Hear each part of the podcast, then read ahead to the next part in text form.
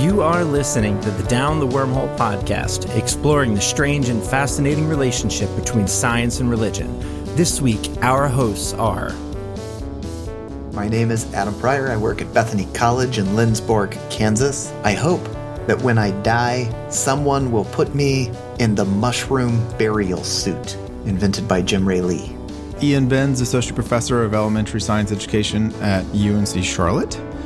And let's see, I would be uh, cremated and put into the hilt of the first real lightsaber.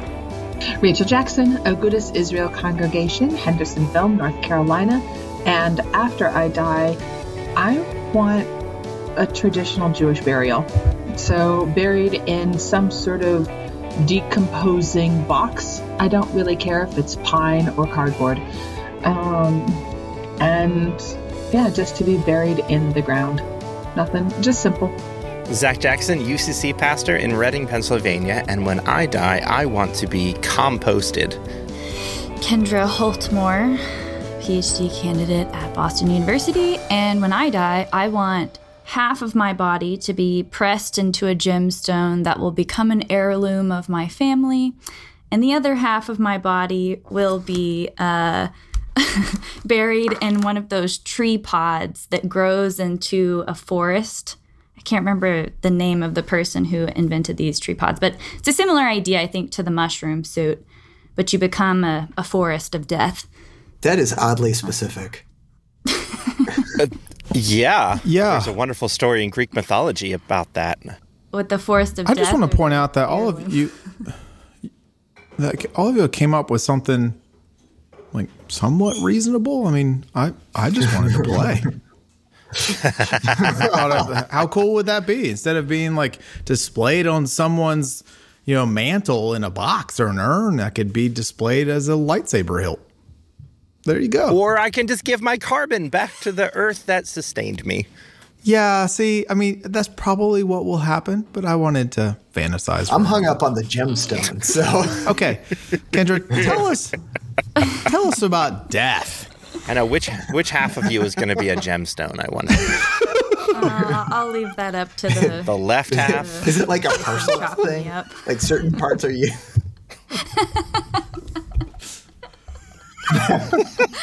the person chopping you up. I thought they would like split out the ashes no, and put it together. That's not, not what I envisioned. No, this arm and how about this foot and just. That's absolutely the way this has to go now. It's like don't cremate and turn you into a diamond. Just take like your arms and legs and squish them and see what happens. Yeah, let's just squeeze them all together. Right. You're going to create a gemstone. Yeah, whichever parts it's of so me Kendra. would make the best gemstone. um, uh. So, death. Uh, I guess this is a good segue. It's as good as it's gonna get.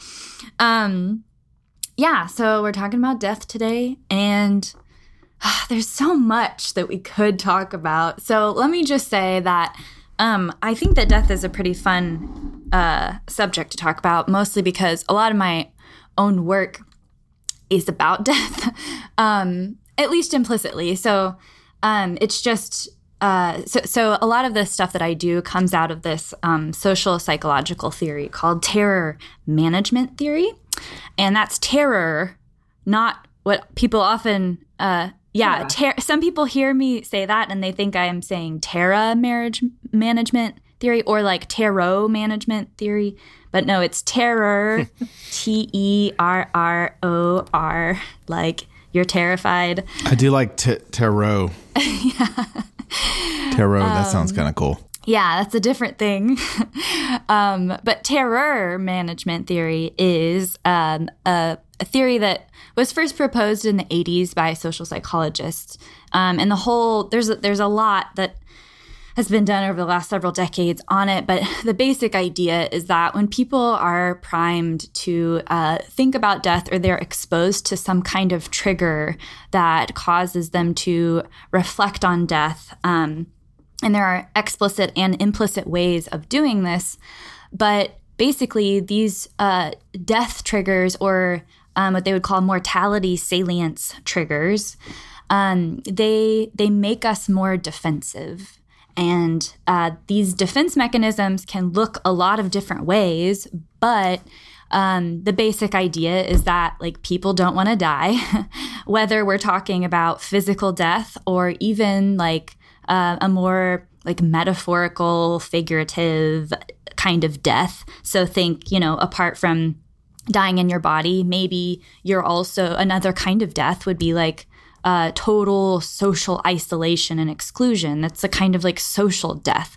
So there's something that it's, it's not, we're not just talking about like physical death, even though that's a huge part of it, but also, um, you know, a kind of ego death, if you will, where what it means to be human, the connectedness we feel in community. Like there are ways of dying that disconnect us from those pieces of what it means to be human as well. So, anyway, terror management theory is uh, something that touches on all these different kinds of death and shows how people become more defensive of the things that are meaningful to them or the things that make us feel uh, like we have a purpose and uh, a sense of significance in the world. And when we don't have those things, those ties of significance, those like foundational building blocks of meaning and community and purpose, um, that we are a lot more vulnerable to like psychological dysfunction and other forms of dysfunction and um, even death.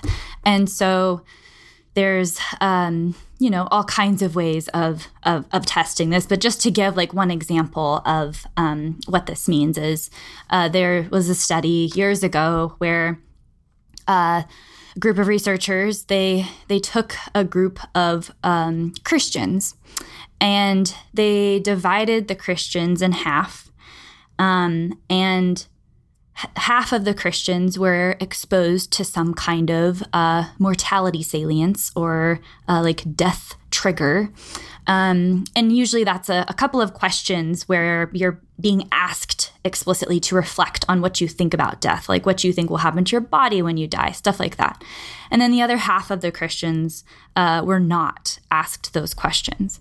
And then all of the Christians uh, were brought back together and given a series of questionnaires in which they were asked to evaluate an outgroup. In this case, that outgroup was another uh, separate group of uh, Jewish people. And what they found was that the, the Christian group who had been exposed to the mortality salience trigger, that they had uh, slightly harsher evaluations against the, the Jewish group um, than the the half of the Christians that were not exposed to a death trigger. And so this is like, first of all, just to say this has nothing to do with like like implicit like inherently being like Christian or Jewish. Like you could have put in like a Canadian American, like any kind of like identifier, but this goes to show that like religion is often a very uh, like salient and important and strong form of identification for people. But what this showed was that, you know, whenever we're uh, threatened in some way with these like ideas of death, that we really uh, we want to like strengthen our in-group markers, and we become a little bit more suspicious of ideas or people or communities that are different from us or that threaten what we see as like the nature of the universe, the order of the cosmos. And so um, this is just like one example in, in hundreds of studies that have been done at this point that, that show this idea. And like I said, you could do this with a number of, of things, but um, I chose the, the religious uh, example because of, well, what our conversations usually turn to. So um, the, the point, though, is just to say, like, we as people, we think about death a lot. And we, uh, a lot of what we do in our lives, we're trying to like make um, you know, make meaning and like find a sense of belonging in the world. And that death is just like part of being human. And it's something that at some point we will have to think about more explicitly um, and have to really reckon with. And so, um, that is just like s- some background, uh, I guess, into like why this uh, this last um, episode in our what is this series? Medical ethics? Is that? Loosely. That is correct. um, uh, but yeah, just to give a little background onto like how, how to like orient to this conversation about like the nature of death the concept of death and how it how it can be a really powerful uh, motivator of of um, human behavior um, and so yeah i guess like one of the one of the stories that I was thinking about, um, and this is sort of transitioning into a slightly different direction than what I was just talking about, but uh, I was thinking a lot about the the death with dignity movement um, this week, um, and uh, that for those who don't know, like there's a lot of uh, I think every year there there's still like ongoing discussion and debate about how this looks in policy, but um, the state of Oregon was uh, the first state to implement a policy. I can't remember the year. If anyone knows that off the top of their their head, um, for, feel free to say, but we can find that later. But they, um, Oregon was the first state to implement a policy in which people who were terminally ill uh, were are able to ask for a lethal dose of medication to end their lives so that they don't have to suffer and that they it, you know the the purpose of this policy was to give terminally ill patients a sense of control and a sense of, you know, um, dignity and normalcy in their last days with family. And so the um, the story that I had read long ago was um, a, a, woman named Brittany Maynard or Maynard. I'm not sure exactly how to say her name, but she um, she died by this uh, voluntary lethal dose of medication on, I think, in 2014. But before that, she uh, had been diagnosed with um, an aggressive brain cancer. And she was 29. And she and her husband, you know, they were young and they knew that there was nothing that was going to save her. And brain cancer is, um, you know, just it's a, a, like a horrifying thing to go through and would lead to a lot of suffering and a lot of um, deterioration in her body and in her like mental capability and personality and she didn't want her family to have to um, watch her suffer that way and she didn't want to um, sorry my alarm's going off here and she didn't want to suffer that way. And so she uh, and her husband established residency in Oregon so that she could participate in the uh, Death with Dignity um, Act. And so anyway, this this has uh, led to a lot of uh, conversations uh, in in a, a, lot of different like religious communities and and medical communities about like what this means um, like what are the implications of something like this. Um, and this is just like one example in in medicine uh, of like conversations about death like there are other things that you know we could talk about like defining what death even is because that has changed over the years as well but i was thinking a lot about this uh, conversation because there's something that seems uh, almost like paradoxical, I guess, about it. You know, and I think that's part of what the controversy brings out is um, we feel like you know, especially many people from religious communities who say, well, all life is um, is sacred and we should you know uh, stand by the sanctity of human life and, and things like that. And so how does something like the death with dignity act violate that principle or even you know uphold it? And and so I just wanted to like make that our example and to maybe see, um, especially like the clergy in the room, ha- if what this has looked like in your communities, if this is something that you've come across and how that conversation has um, has played out. Because when I think about it, I I think a lot about how you know in in um, you know like my academic work, what it means to look at something like the death with dignity, like a, assisted suicide issue and how that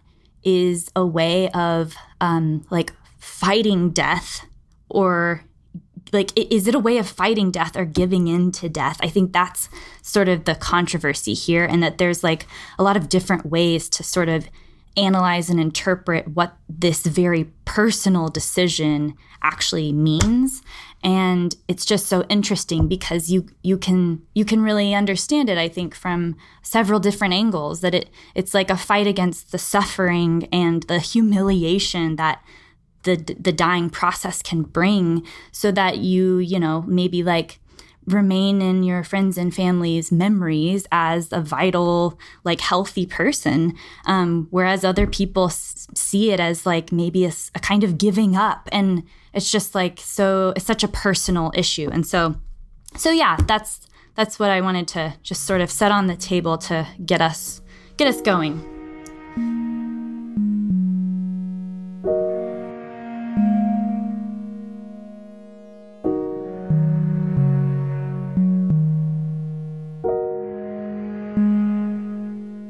these are really mm-hmm. great things that you're talking about, Kendra. Um, and I'll say that I have taught about dignity and death from a Jewish perspective. Um, and I want to throw in a couple couple you you posed a couple of dichotomies and I, I think there's far more there there's several others dichotomies as well. Um, and so I just want to look at that. When we think about death dignity in dying, right? Which is a better terminology than physician assisted suicide. Um, right, we're giving somebody dignity. Well, we asked we have to ask ourselves the questions that in the last hundred years we have progressed in our medical intervention in such incredible ways that we prolong people's lives. Hmm? Right? I mean, that's vaccines, antibiotics, surgery, right? Just simple things like that um, that have prolonged people's life. So from from my perspective, there's really this question of are we prolonging suffering? And is suffering part of life? And what part of it? Right? So those those pieces. And I I, I feel I have to live into the role that I have set up for myself, and I want to share a story. if that is okay, this comes from um, this comes from Talmud, of course, because um, that's where I like to quote a lot of. Um, and if anyone wants the full full citation, Babylonian Talmud, Tractate Ketubot, page 104a. Um, and this this will lead into part of the conversation that I was thinking.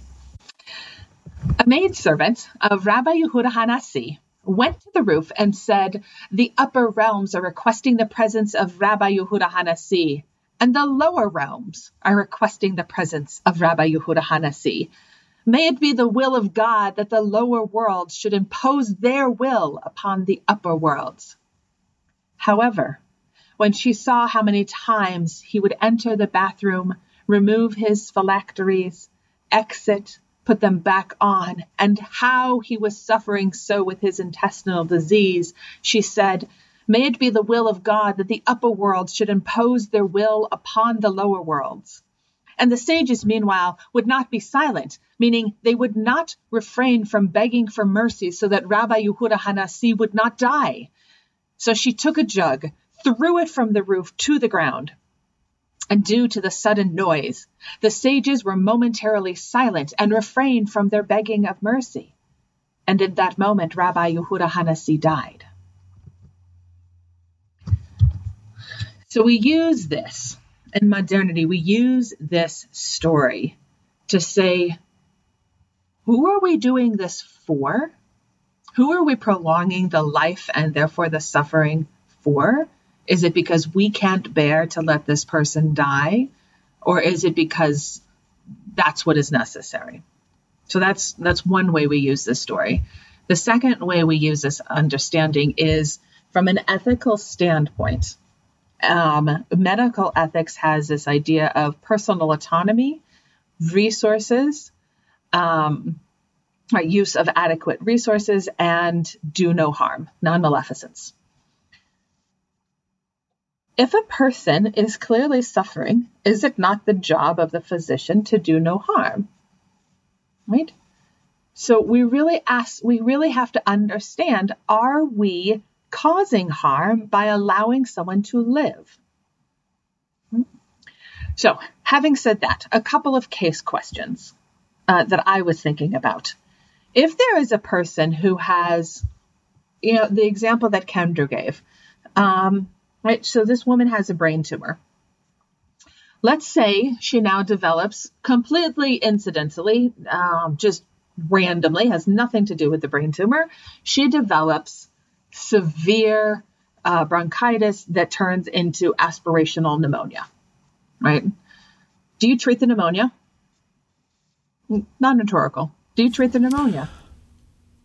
Not. We're not. Again, we're not touching the brain tumor. I, we're not doing anything. Do you treat pneumonia?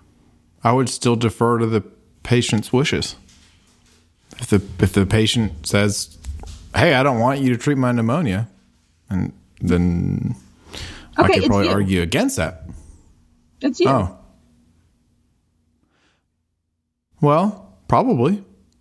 Especially if I've made the decision that I'm going to continue on with my life as long as I possibly can until the cancer finally gets me, then yeah, I would treat it. Okay. Zach? If, as a, a doctor, you do what the patient wants, but if it were me, I don't know if I would. I might see that as a uh, a grace. Kendra or Adam? Yeah, I guess it depends how much time I thought I had left, but um, I'm inclined to answer, uh, I guess, similarly to to Zach. That maybe I would, if I if I still had like a good bit of quality of life left. Um, so yeah, I guess I would lean more towards yes. I don't have enough information to decide. no, I mean, like, I, that was too cheeky. Um, All the information you have. So no, like, so like, what I think about are the answer I might give to that question look very different when I am 29 versus 39 versus 49 versus 59. It looks really different depending on what my familial situation looks like. And to me, it also looks really different based on the uh, the, the specific type of brain cancer and its prognosis. So there's there's a spectrum of I might answer yes or no. Could go either way. What about you, Rachel? Could go either way. Um, if I were the patient in this case, I would not treat the pneumonia. Can you explain why? Yeah. If I know I'm going to die soon, right? We're all going to die. But if I know that I'm going to die and it's going to be a terrible dying experience, I wouldn't want to leave that for anyone, including myself. Pneumonia is considered old man's friend, right? Right. That's why I mentioned it. I see it as a grace. Yeah. But I would old- still want it uh, not to be cured, but I feel like I would want some kind of comfort at least in it because yeah, you're basically drowning. You, you are, yeah, you are. I mean, there's that's the difference, right? You can cure most people. I shouldn't say most times. Pneumonia has the ability to be cured, right? It's not an automatic death sentence if you get pneumonia, but um, there are plenty of symptom relief things that you can also take. You know, it's also just like have enough morphine that you don't care. you don't feel any of it. Um, I, I bring this up because there are real life examples right? They're real life right? There's a there's a responsa that we look at. Responsa is the jewish way of saying hey i have this question that doesn't actually have an answer. Hey rabbis can you give me an answer? Where it talks about a 95 year old woman who has alzheimer's severe severe alzheimer's and they compare that to a 16 month old who has severe canavan's disease right? Both of them will die within the year what do you do with them? Does their happiness matter? Does how long they live matter? What matters when we make these decisions and who is making these decisions, right? In the case that Kendra provided for the death and dignity, the patient themselves is making the call. Oftentimes, when we are faced with questions like this, the patient themselves is not the one capable of making that call for one reason or another. Again, in, in terms of the death dignity in Oregon and Washington, Oregon, I just looked up my notes, uh, was 97. Washington was 09. Um, so both those two states have it. Um, and in those cases, the patient themselves must be the one. It cannot be a guardian, and there's lots of doctors involved and psychologists, and it has to be a, a hospice situation of six months or less, verified by multiple doctors. I mean, it's really above board. This is not the 1990s Kevorkian questions, which is a different question entirely. Uh, but I know that that's clouded those of us that remember those years very differently. Mm-hmm than these laws in Washington and Oregon, Washington State and Oregon. Um, so I think it's I think it's all of those pieces. And then when we look at the question of what are we doing for prolonging life, if someone, you know, what is death? And I so let me just answer that real quickly. I know I'm jumping all around, and for our listeners, I apologize that I'm just sort of chunking my statements here, I unfortunately will have to will have to exit and um, leave this wonderful conversation. So I just want to put in a couple more thoughts. Without um, Rachel, it's going to turn dark. It's going to get dark. Just biting my it's tongue. going to get dark. Um, so um, I'll have to listen to your statements when they come out. Then, um, what what do we classify as death? A long time ago, it was when you stop breathing. And then it became when you stopped having a heartbeat. And then mm. it's when your brain ceases to have brain waves. Right. And and that's where that's where we're at now. Um, is is brainwave death. So if your heart is still beating, your body is technically living, alive, but your brain is not and cannot be. We don't have a way to resurrect that. So, what do we understand death to be? And this is where I see hope in our society. This is where I'm hoping we will get to go. That rather than asking these questions of being that we're removing the sanctity of life, we're redefining what life can be. So here's the optimism that you're just going to have to hold on to for just a little bit because I can't I can't end the episode this way because I'm not going to be there. But as optimism that rather than being afraid of death, which is what so much of our society is dealing with, and as a clergy person, facing one's mortality is a question that we face a lot. And I know other mm-hmm. clergy are the same way. And recognizing that, you know, bring on the Lion King. It's the circle of life. It's the circle of life where we're really looking at life, and that death is just a part of that. So getting down and drilling down, what are the things that we're afraid of? And it's it's often a fear of difficulty in dying, or it's often a fear of an afterlife for some people. Um, so that's not it's it's not just death that we're afraid of in our society with all these medical techniques we have the ability to to say okay now we have the control right we have the ability to um, yeah, how are we using that control? How are we taking ownership of ourselves and our life, which includes this portion of death? So that's all for me. Good luck.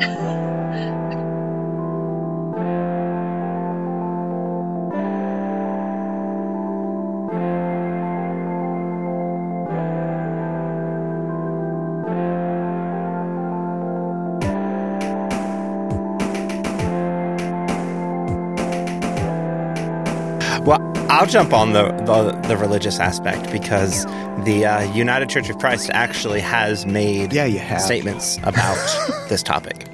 Because of course we have. you guys make statements on a lot of topics, right? you know, Most topics. I'm not. That's not a complaint. That's just no. And you know why we do that is because the United Church of Christ is a congregational denomination, which means that the national setting has no power to enforce anything on local churches. So when we get together every other year for General Synod and we make these grand statements of of witness and whatnot. There's no actual accountability that has to come with that we can just say these things and then send it to a committee to make a study on it and send out materials to churches. And so, unlike other denominations where when they say something, they actually have to do something about it, we can just say a lot of things. so, yeah, that's kind of nice. But we did in 2007 have a resolution um, on the. Um, let's see, the resolution was called Legalization of Physician Aid in Dying. And as a result of that, they. Um, they voted in to affirm this, which sent it to a committee to do research on the topic and to create a six week study guide for small groups in churches. Um, it was designed to be used during Lent, which is a time in which traditionally we imagine ourselves in the tomb with Christ um, and looking forward to resurrection. And so it's very theologically focused. Um, and we'll put a link in in in the show notes. Um, but you know, one of the things that it really focuses on is that Christians should not be afraid of death. Death and resurrection is kind of our thing. Like it's it's an important part of the Christian tradition and story. And so if we believe that death is not a final thing but a transition into something else, then um, how one's life ends is less is not all that important.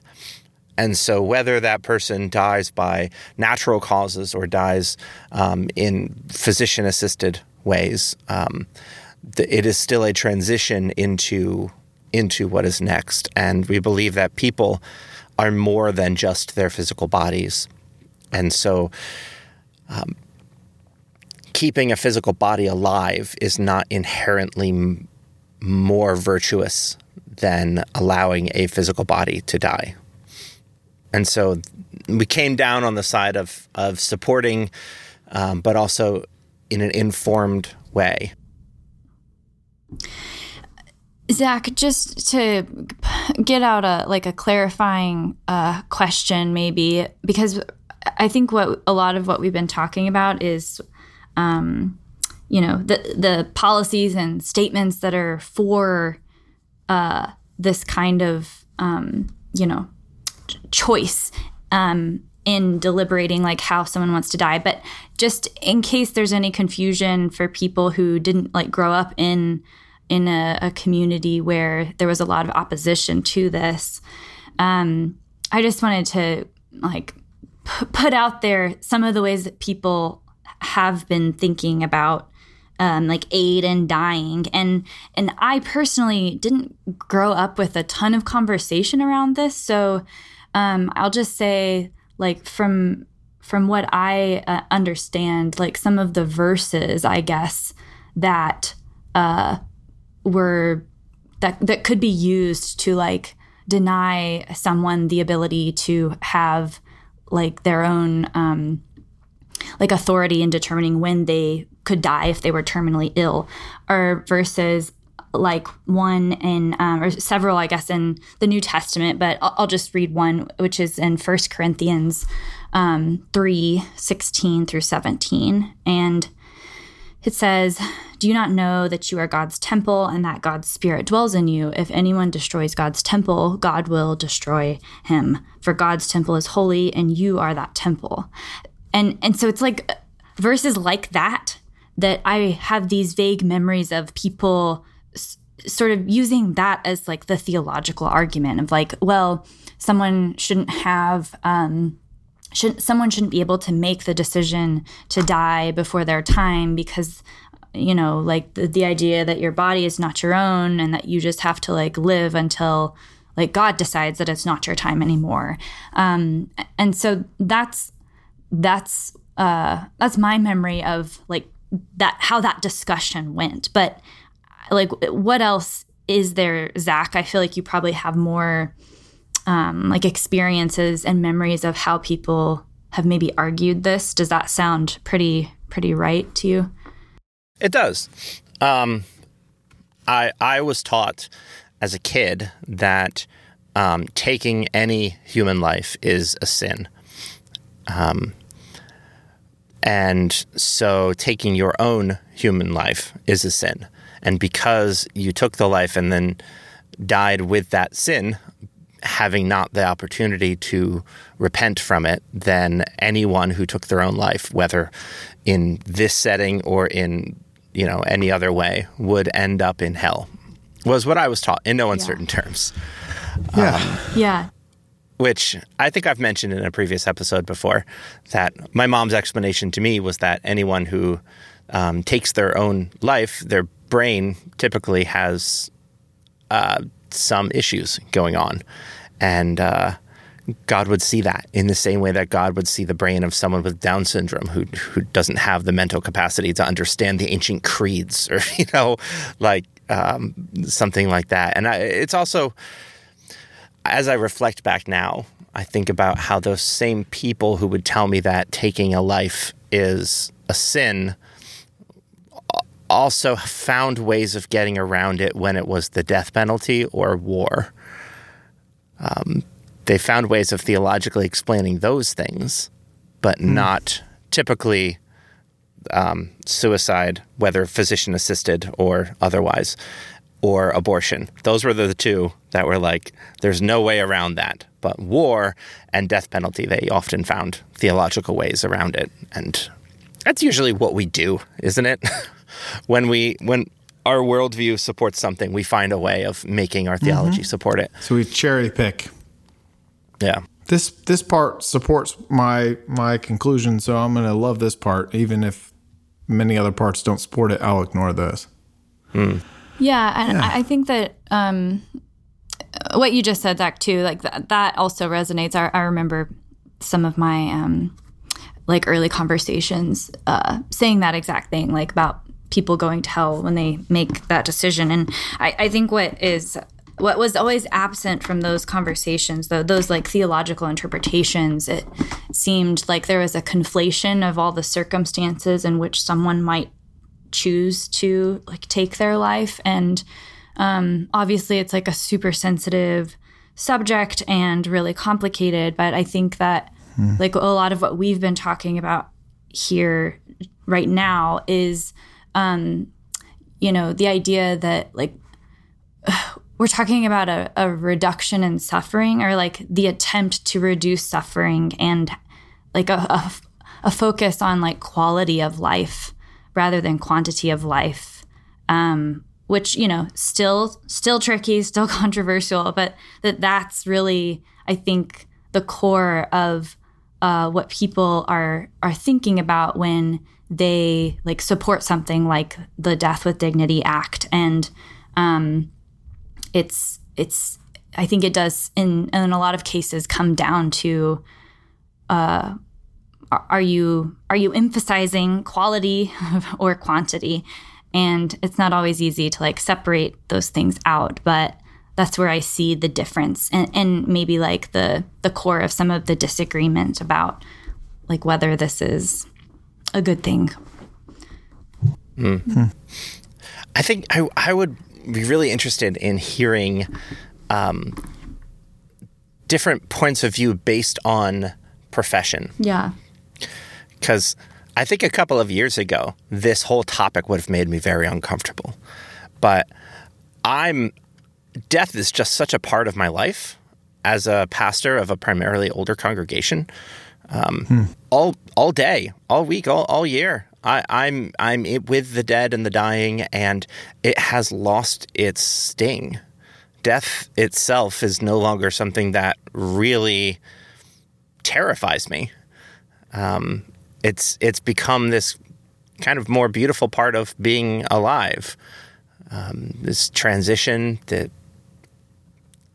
it's hard to explain because then it makes you sound callous and uh, a little dead inside. But I think it's one of the most beautiful experiences when I can be present with someone at the end of their life. Um, it is this holy and sacred thin space when somebody is breathing their last breaths. So I'm not afraid of it anymore, you know. Plus, I live with a pastor who used to be a, a hospice chaplain. So, like, we talk about death around the dining room table.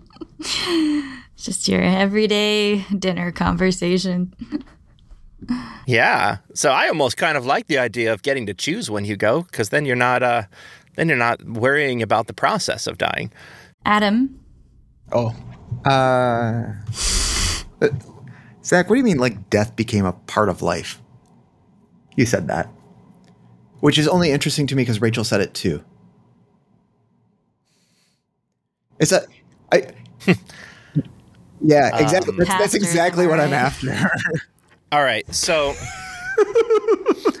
so I did a uh, CPE, which is clinical pastoral education at Je- Thomas Jefferson University Hospital in Philadelphia, and my very first day, I was training with one of the chaplains. I walked into a room because she had given called in, and the woman had died mm, just maybe 15 minutes before we got there, and I didn't know that.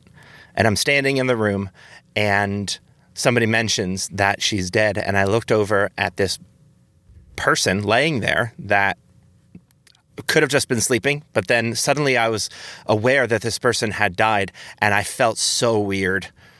And I felt so creepy because this person wasn't prepared and dressed up, and you know, the whole like, oh, they look just like they're, they look so good, the way you do at a viewing. This was a person hmm. that was still hooked up to machines and looked pretty bad and was dead. And it was horrifying.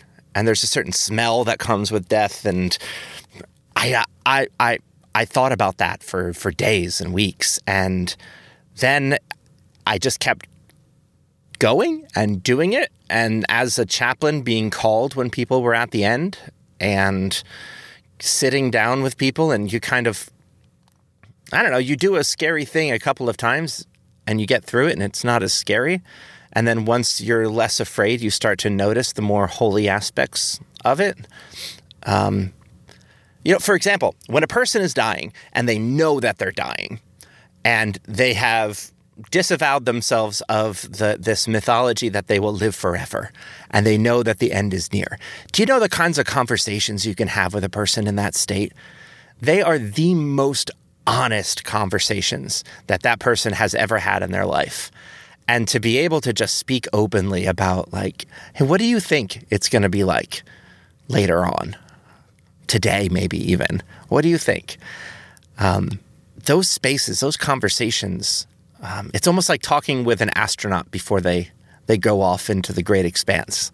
You know, you're you're about to go see something that I'm not going to see for a long time, and I want to talk with you about how you're feeling about it. Um, and so I I do this, and I've done this for years, and um, yeah, this is why most pastors would tell you they prefer funerals to weddings. Um, there's less drama, and there's way more honesty, and it's a much more sacred and holy place that that thin space at the end of life. So, I mean, I'm I'm kind of sad Rachel's not here because I think it's like probably the like place where like we we're we're gonna line up more than she would want to give credit for. I mean, I'll I'll still I'll still poke at her, um, but especially because she's not here to defend herself. But um, I'm an academic. That's what we do. Uh, so um, what I'm thinking about Zach is like I think this language that both you and Rachel use, and I think it comes from a very like pastoral, I mean that in the broad sense, right? A, a, a um, sense of care place to delimit, to um, expose a place of scientific overreach, which I don't think is like what we would describe it as doing, but I think it's implicitly what what's happening, right? Which is in a sciency way, right? Life is not dead. How do you define life? It's the persistence of not dying, right? And if life is taken as that, it's terrifying to die. But that's a very, I think, particularly in the 20th, 21st century, right? Like, that's a very scientific way of getting at this, right? Um, it's this sense of saying science has described for me the ways in which something is living, right? Call it biology. And and what I think like what I think is interesting is that the pastoral approach that I think both you and Rachel want to take wants to put the brakes on that for a second and say, hold up. the, what we think of as living might not line up directly with a definition of the mechanics of a body or thing trying to continually self perpetuate itself.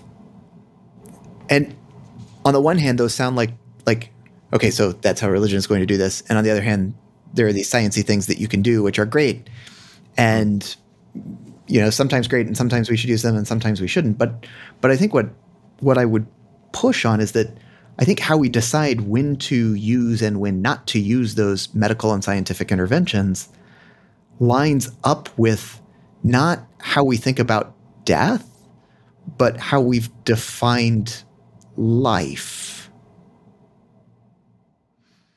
Like by bringing death into a part of life, right? You've reframed the conversation in a way that you can't in the scientific context. Because for something to be dead, be fundamentally not to be alive. Right? Whereas that binary gets broken down if you make death part of life.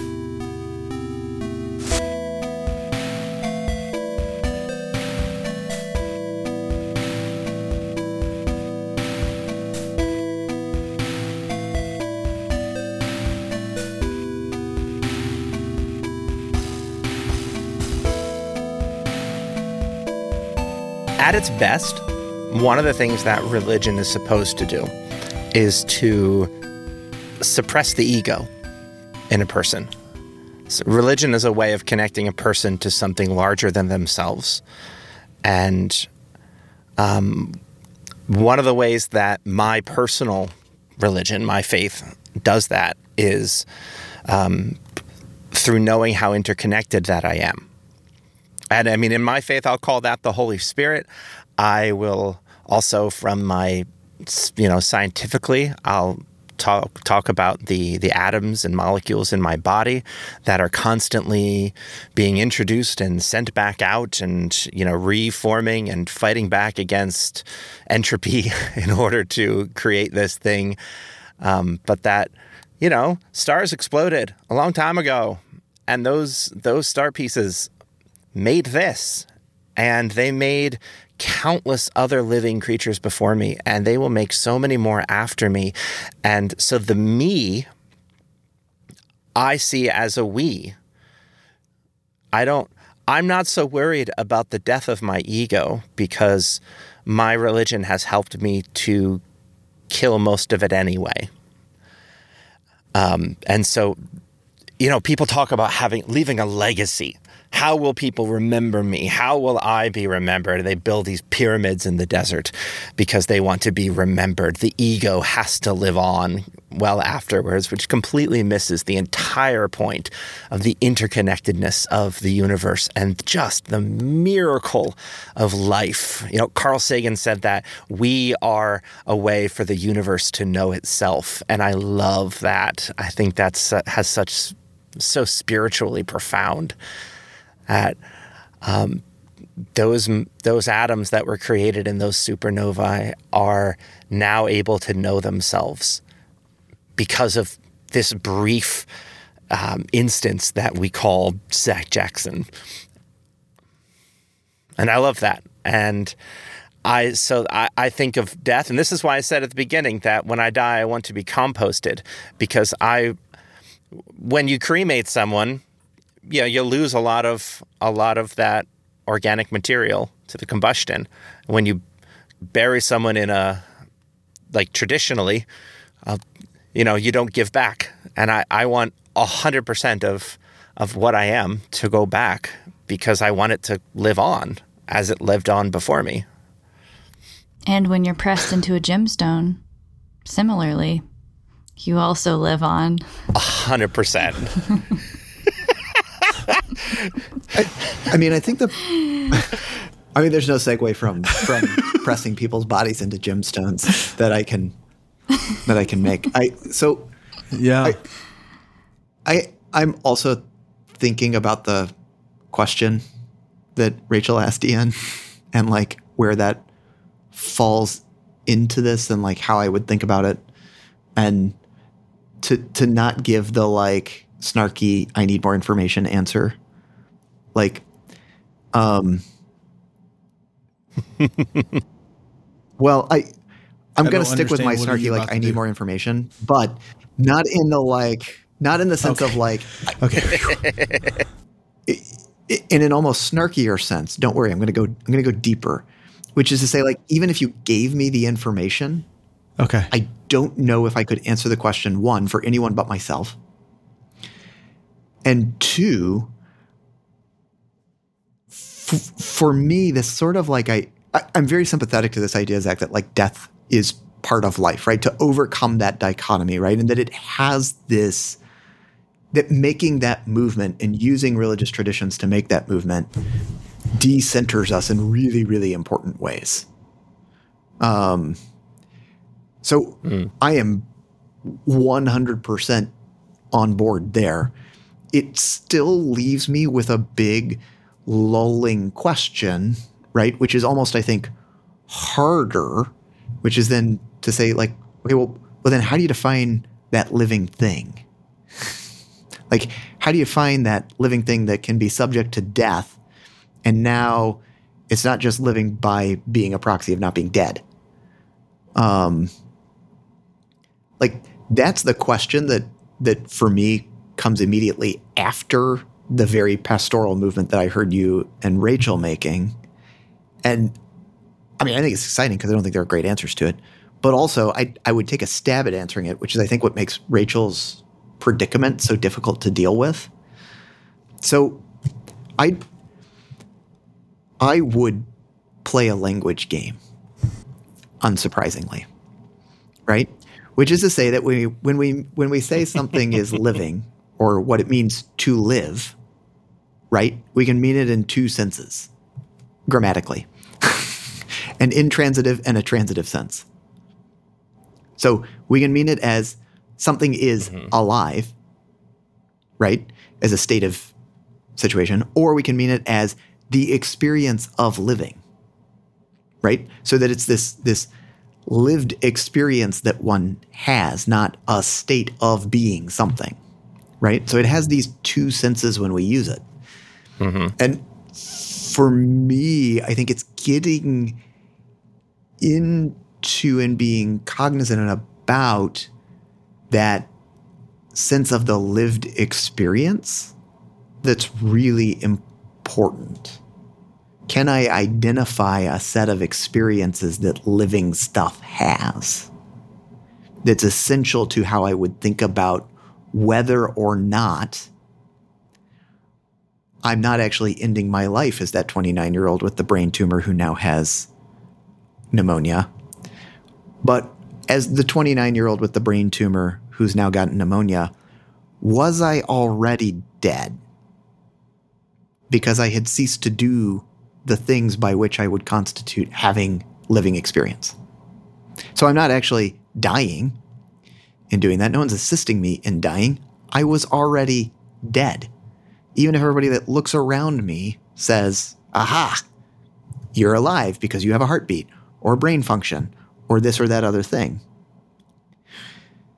I mean, don't get me wrong. I know this goes down like a an ethical gray gray area might not be the right description. Ethical terror um, that that that can result, but I do think it's really. I think it's really important. It shapes the way that I think about life and, and what it means to live in really, really critical ways. Um, so, sorry, now I'm monologuing, right? But like my my bit here would be to say like my cheeky answer of like I need more information is that like when Rachel puts that scenario forward, what I think about is me at 29. And at 29, I've got a three year old kid. And there are a vast number of things that I desire to have in relationship to the people who are in my life at 29 that says, hell no, go treat that pneumonia. But I can also imagine a 29 year old for whom those desires for relationships, which would be really critical to how I would define life, are really gone. And then the pneumonia is is hmm. the friend that makes a death that is already realized for that person available to everyone else to mourn.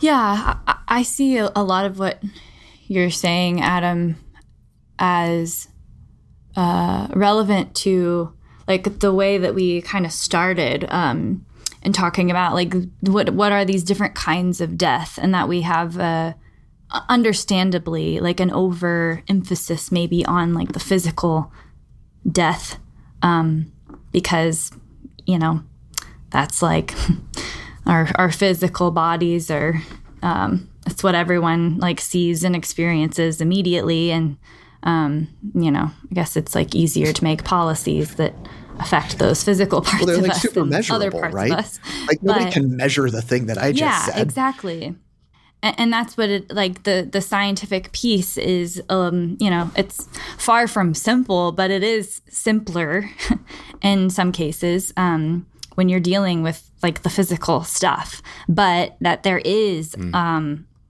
you know we can talk about social death or whatever other kind of death but i think like what you were just elaborating is um, like what i would call a social death of being totally disconnected having like no support system and no drive or capacity to be connected to a community or to a support system. And you know i get that that can like sound a little dramatic i guess to say like you're socially dead if you don't have those things. But it, i mean there's no there's no denying that that makes an impact on people's lives in all sorts of measurable ways um, that like social science has been measuring for you know many many decades. And so that there's something about that that feels really intuitive to me even though yeah like you said there's also like all kinds of other ethical conundrums that come up with Also, let me just say, I mean, I'm cheating. I mm. did write part of my dissertation on like phenomenologies of life and death. So, like, it's not like I just like came out with this quickly. Like, I mean, I've been thinking about it for a decade. So, yeah, I, I just I feel like I should out myself in that regard. to do research. Yeah, that I should I, hope I we all do research. I don't. I really wish you'd come up with these answers totally on the fly. So I'm gonna have to just dismiss everything you said. And well, I learned all of my lessons about death from the School of Hard Knocks, Adam. Out on the front lines. I, I mean, I will say too, though, I, I do think about it in personal ways, right? Like my my mother has pretty severe dementia, right? Which it has an interesting place within how people talk about death with dignity, right? It doesn't fit the legalistic framework um, that's been set up for like the death with dignity movement, um, and I think that's it's. I mean, this sound super cold and I don't mean it that way, but it's like in some ways sort of interesting to see the ways in which um, uh, working with a person who loses mental faculties illustrates the ways in which one's life is not one's own. well, what is the difference? I feel like I know the answer to this, but the difference between death with dignity and a living will. A living will just says what you want to happen to you. Right. So you know, if you're in a, s- uh, If Like- you're in a state where that sort of thing is legal, then you could put that in your living will. Right. Well, you make the, but I mean, if you're in a situation like that's where you write down you don't want any extraordinary measures or anything Right. taken, that kind of stuff. Right. Which, listener, if you don't have a living will, it's not Um, hard should. to do, and you should you should definitely do it. Um, my wife and I both have it. You never know. You never Mm-hmm. know. And it is always better for the people who are trying to take care of you if they know your wishes ahead of time and they're not Every left to hospital just chaplain guess. will thank you. Yep. And by having it written down, Yes, every hospital it- chaplain will thank you. have it officially written down in a living will takes away all those questions. Right. And Right. let let everyone know what you want for for your funeral. For you know, my mom's been making a playlist for her funeral for years, um, which includes "Zombie" by the Cranberries, which I, I told her's in bad taste, Oh, but she loves that song. That's kind of I, funny. I approve that decision wholeheartedly.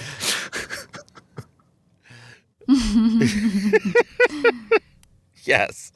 She at one point wanted uh, "Time of Your Life" by Green Day. She was going through something in the '90s. Um, uh, until I know, I, I told her that the, the name of the, the song is actually "Good Riddance," and then "Time of Your Life." It's a tongue-in-cheek song, despite the fact that every single graduating class in the late '90s, early 2000s used it in their graduation. It is not what you think it is. Well, you talk Or about like for some reason it made me think about this, but did you all hear the story of the Irish man who died in 2019 and he set it up so that when his casket was being lowered into the grave, he had recorded himself oh, because he was a, he was a prankster. and that as it's going down, all of a sudden you hear his voice being like, "Hey, let me out! let me out!" Something like that. This is the old school um, uh, bells that they put on coffins, Yep. right? Yep. Um, the the soul bell, like so Yeah. that you know, because sometimes they got it wrong that you weren't really dead, or people were afraid that they got it wrong that you weren't really dead. So you could ring a bell and they would open the casket real quick, and you know, usually that was gross. Yeah. No, that is terrifying, which is why if you get pressed into a gemstone and then have the rest of your body buried as dust in a death You can forest, then you don't have to worry about that problem. This is the reason why Thomas à Kempis is not a saint, despite the fact that he uh, wrote the second best selling Christian book of all time, The Imitation of Christ. When they exhumed his body, they found claw marks on the top of the coffin because he had been buried alive. And they said a real saint would have just accepted his death instead of fighting it. And uh, so they never canonized him, which is BS, which is why um, I, I think I call him a saint when I when I think about it. terrifying. In my book, he is, and that's all that matters, right? oh boy. So yes, dear listener, if we don't have it in our notes, look it up. Irishman pranks his family at funeral. It was hilarious to watch. But the thing is, is that everyone expected it. Yeah. You know, okay. so when I if- first read it, they all expected everyone, him to do stuff like that. if you Oh tell no, no, them, no! that's what's I don't think happen. they told. I don't think he told them that he was going to do that. I think maybe a few knew, but at least um, they knew he was a prankster, right? Just In tell the life, he funeral director, Loved at telling jo- jokes, and oh my gosh, it's so funny.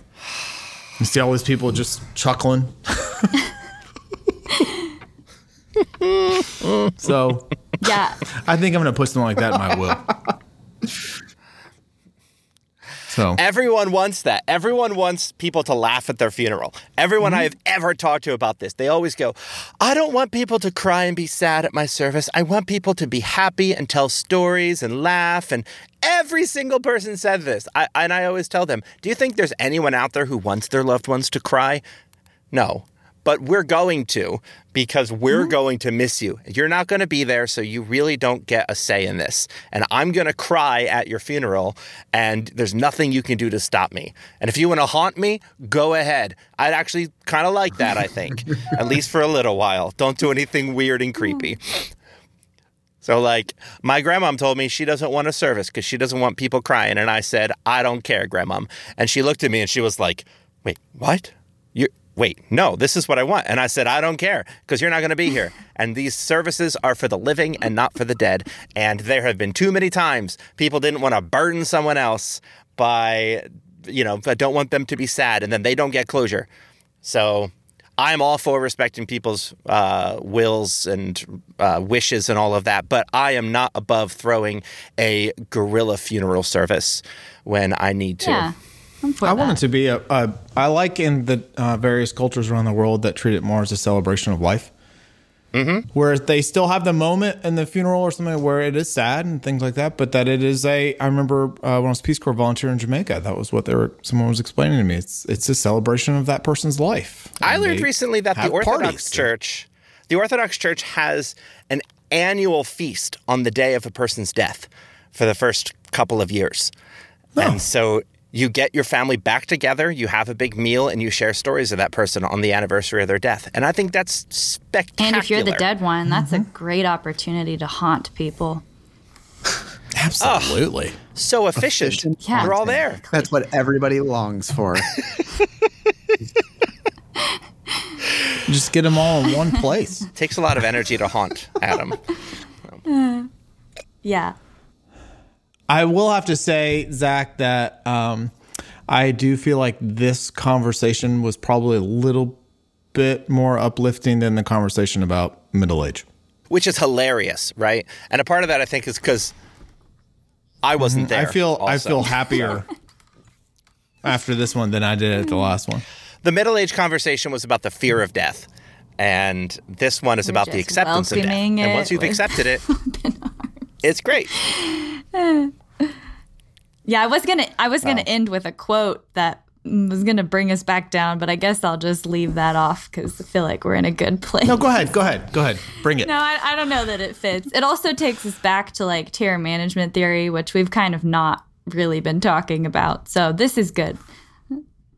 Okay. Well, we can end our series with an announcement then that this is the last episode in this mini series, which will bring us to, I think, just about our two year anniversary.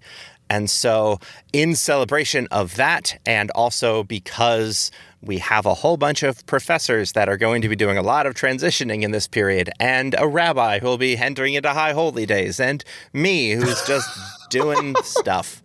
Um, we're gonna we're gonna put up some of our favorite episodes from the first two years, and um, so if you missed them or um, if you just want to listen to them again, because I've been listening to some of the older episodes, and um, there's some there's They're some made of gems Kendra. in there. Um, and then They're of after that, when we're gonna what's that? Yeah. They're made of oh, because they're gems. Because they're it. gems. Ah, that was a callback. I bum. got you, Adam. Very well played. So when we come back from that, we've got a whole slate of new interviews and a new format for the show that will focus around storytelling and um, a variety of new segments, which we're excited to bring you, um, which may or may not include books we've read or demons that we've loved or dead Christians we want to tell fun stories about. And listener questions. Going to leave you with that. And listener, Listener questions. questions. Oh, yeah, that's the important one. So we've got a lot in store for year three, and uh, we're excited to bring it to you. Fun times. Yay.